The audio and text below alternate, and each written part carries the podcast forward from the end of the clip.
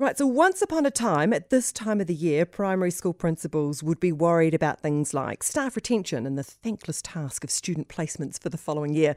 Teachers would be focused on finishing reports and getting to the final day of school without losing their minds.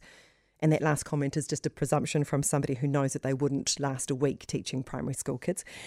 This week, principals are, of course, still dealing with staff retention and they'll be wishing it was as challenging as previous years because, of course, this year they also have to deal with the implications of a government mandate requiring teachers to be double vaccinated by January 1st if they're to return to face to face teaching next year.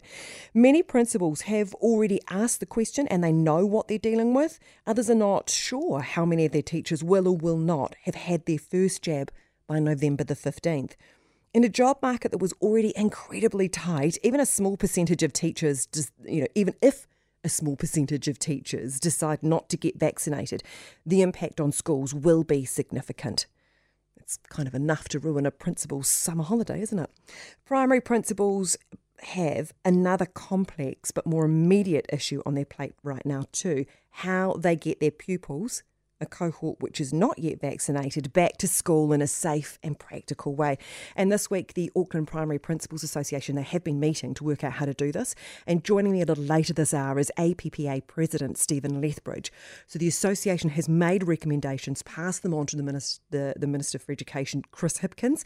He is expected to take them to Cabinet on Monday or Tuesday with an announcement, hopefully Tuesday one thing I think we can assume is not all pupils in year 1 to 10 will be heading back to school on the provisional return date of November 15th. If anything, I think you will see a staggered return uh, across the year groups, and some of the younger ones might not make it back at all. When it comes to high school, it seems to me it, it just makes sense to wait until the seniors are on study leave before welcoming back years 9 to 10, many of whom have been vaccinated. The other thing I'd say is I think it should be up to the individual schools as to when and how the year 9 and 10s return, depending on their resources and community preference.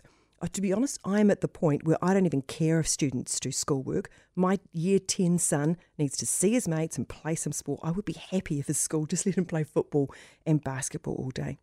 But it does get trickier for those under 12, doesn't it, who aren't vaccinated. And I really feel for parents making the decision whether to send their children back to school this year if they get the chance.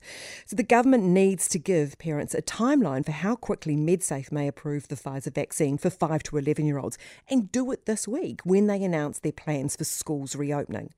But whatever the timing, the fact is that this cohort uh, you know, the, the fact that this cohort is unvaccinated is one of the main concerns when it comes to reopening Auckland's primary schools. And the reality is that 5 to 11 year olds won't get fully vaccinated this year. So that's something that the government is going to take into consideration when making a decision, as well as parents. There are pros and cons for each choice of whether to send your kids back to school or not. Only three or four weeks of the school to go, parents should simply do what is right for them.